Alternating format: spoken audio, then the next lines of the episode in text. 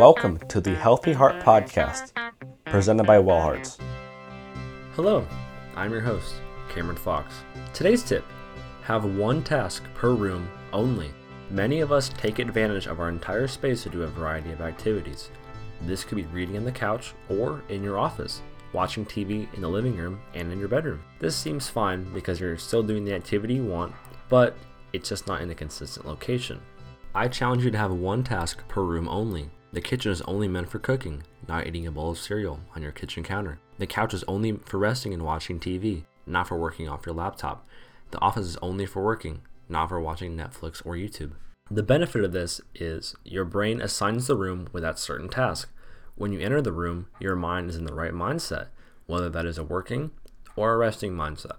If your living area is smaller, like a studio apartment in the city or a college dorm, have a certain part of each room be dedicated to one task. For example, if you have a couch and a desk in the same room, only browse social media on the couch and only work at the desk.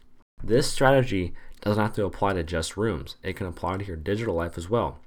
Say you have a phone, tablet, and laptop. Assign one task to each device and only do that task on that device. Your phone is only meant for browsing social media.